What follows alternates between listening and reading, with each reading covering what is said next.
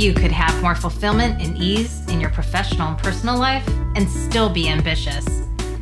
Join me, Kathy Oneto, founder of Sustainable Ambition, for conversations with experts, authors, and friends on what it means to live with sustainable ambition. Learn concepts, tips, and tools to craft a fulfilling career on your terms while still being ambitious and avoiding burnout. For show notes from this episode, visit sustainableambition.com slash podcast. Now, let's learn more to help you craft your career to support your life from decade to decade. On to today's conversation.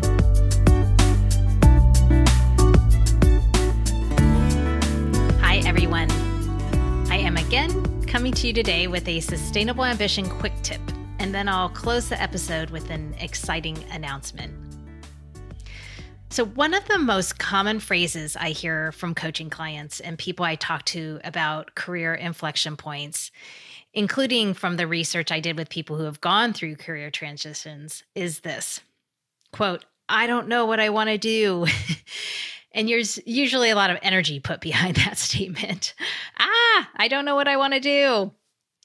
And yet, as Lisa Lewis Miller so clearly stated in episode 11 on the podcast, you are the only one who will know.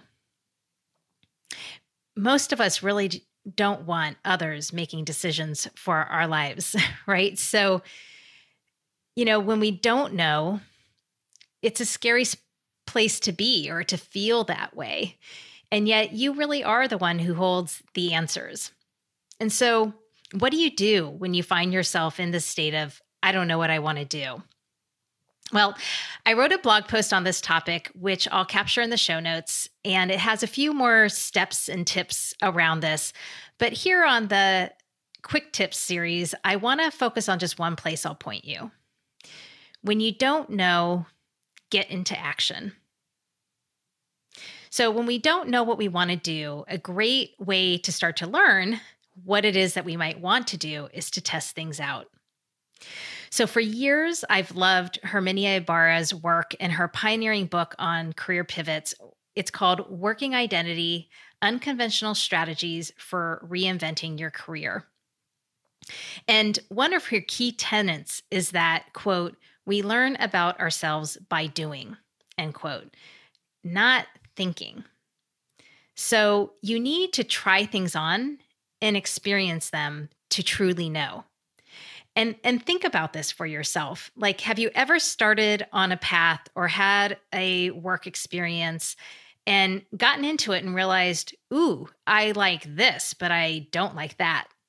You know that's what we're talking about here. It's we learn about ourselves by doing things and trying them on and seeing what we like and what we don't like.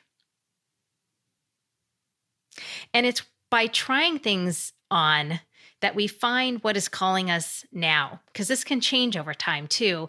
And it's about finding, quote, like match quality, if you will, over time. This is a technical, actually economic term that David Epstein writes about in his book Range. So, I want to come back to this idea of getting into action. And I thought I would just read a little bit about what Herminia Ibarra says in her book. And this comes from her number one unconventional strategy for reinventing your career. So she starts by saying, act your way into a new way of thinking and being.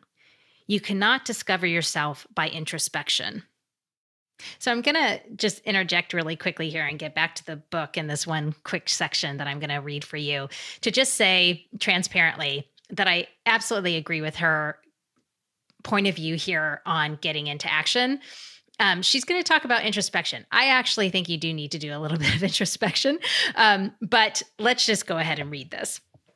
So, quote, start by changing what you do, try different paths, take action, and then use the feedback from your actions to figure out what you think, feel, and want.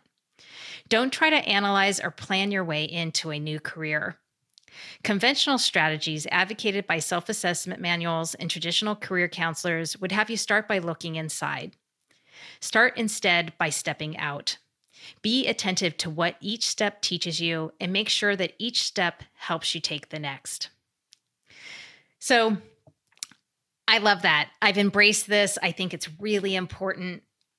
And I wholeheartedly agree, which is why I'm I'm saying this is the quick tip. Get into action. I do think that becoming self-aware and tuning into yourself is actually quite important. And so I do think that that's a part of the process. But let's just focus here right now into getting into action.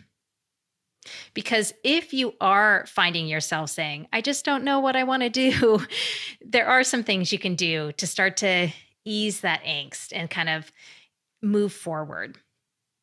And I do think the first thing to do is actually get quiet to hear yourself. And in that quiet, start to consider some possibilities. Like, and for those of you who've been listening to the podcast, you know that I'm a, I'm a huge fan of really leaning into your curiosities. What are you curious about now? And what might you want to explore? And then, third, now get into action. What are ways that you can go and test some of those possibilities that you are coming out up with? And let me just share a few of the things I've done or that other people have done to test things out. Because oftentimes people say to me, because I, I, will say, go and prototype things, go test things out, just as Ibarra is saying. And they'll ask, well, how do I do that? Well, that can be as simple as talking to people about their experiences around this idea that you have or around your curiosity of what you might want to explore. It can be attending a webinar or a lecture on a topic. It can be taking a class on Coursera or watching a masterclass or a TED Talk. It can be taking on a consulting assignment that allows you to test something out. So that's actually getting further embedded, something a little bit more committed, but allowing you to actually really, again, get into action, try something on. It can be giving yourself a fun project to work on that's purely for exploration. It can be researching a topic that you have an interest in and seeing if your interest deepens as you explore, or perhaps you then you lose interest. So you kind of know is this sticking, is this not? And another way of doing it is put yourself in community with people who you think you want to emulate and try that on and see if you go into that environment are those your people is that who you want to be engaging with and interacting with going going forward so, as Ibarra said, like take these actions and then pay attention and reflect. What did you learn? What paths start to show themselves to you? So, there's a lot more I can say about living and not knowing. And there is an episode I did, episode 13, where I talked about that and goes beyond a little bit of career reflection around not knowing what one want, what one wants to do and living in this state of I don't know. It's a little bit different, but I will share that in the show notes in case it's helpful for you. Both the episode and then I had written a Thrive Global article that also inspired that. So if you want to reflect on that as well or check it out, um, that's something that I will share in the show notes too. But this episode is really about this quick tip of getting yourself into action. And let me give you another quote around this. Um, this one from Adam Grant as inspiration to get you into action as well. So he has written, quote, uncertainty is hope disguised as, as dread. The best antidote to anxiety isn't calm, it isn't distraction, it is action. So let's lean into the hope. What are those possibilities out there that you want to explore? And then get into action. So, that is your sustainable ambition tip for today. I'd encourage you to take this tip and commit to one action you'll take in the next week to explore a new path if you are in the space of saying, I don't know what I want to do. And I would also even encourage you to if you if you aren't saying this and i'm going to uh, make my announcement in just one second but i do really advocate and i may have shared this on the podcast already but you know we need to be planting seeds about what might be next for ourselves you know sooner than we think And this is especially true if you are starting to be towards, you know, the back second half of your career. It's important to start thinking about how do I plant these seeds? So even if you are not in this kind of crisis state of like looking to shift right away, but you're starting to see like there's a horizon of, you know, a time of a, you know, a, your current career arc is starting to you know, get towards an end and you're starting to be curious about what might be next, start planting seeds now and start getting yourself into action now. It's really important. So, this is where I'm going to make an announcement. A final thing I want to share is that I have another book that just came out, and it's called My Little Book of Curiosity. Okay, so why did I call it My Little Book of Curiosity? First off, the reason it's called little is because it is. It's short. It's it's not too long. It's just under a hundred pages, and um, you know, it's meant to be. Um, it is about curiosity. And part of the reason I also called it my little book of curiosity, because some might think that sounds a little kid like. And it it might, um, but it it that's also because I kind of what this is about is changing something that I'm going to say a little bit more about, changing it from being kind of this angst ridden thing into turn shifting it and reframing it into a time of play and wonder.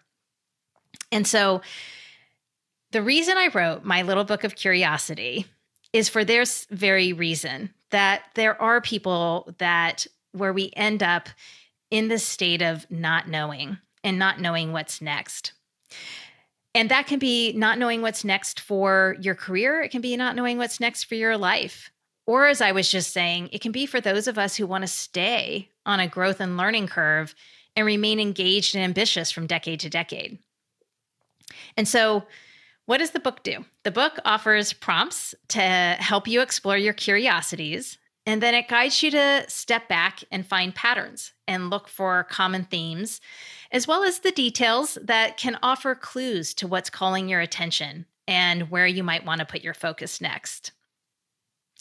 And what I was trying to do with the book, and again, inspiring the name a bit, is to turn, again, what can often be this angst ridden process that feels like hard work where we're trying to figure it out and shift that into a sense of play and wonder, kind of lightening the experience a bit towards one of exploration and discovery.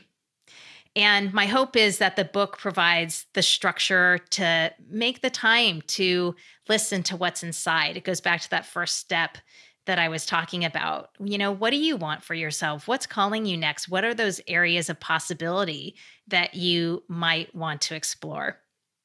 So, if it sounds fun to you and you want to try it out, uh, you can learn more about my little book of curiosity at sustainableambition.com slash books. As always, everyone, thanks for being with me today.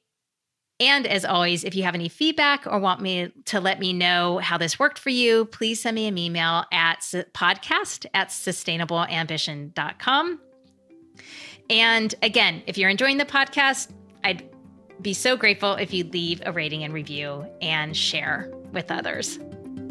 With that, here's to getting into action and following your curiosity. I hope you enjoy your exploration. Cheers, everyone. Thanks for listening to this episode of the Sustainable Ambition Podcast. I hope you take away at least one learning or inspiration from today's conversation. Find more inspiring interviews and get show notes for this episode at sustainableambition.com slash podcast. Make sure you don't miss an episode or my insider tips, guides, and tools by signing up for Sustainable Ambition Forum, my twice monthly newsletter. Sign up at sustainableambition.com slash subscribe. And remember, it's not about finding work-life balance, it's about building work-life resilience. Thanks again for joining me. Speak with you next time.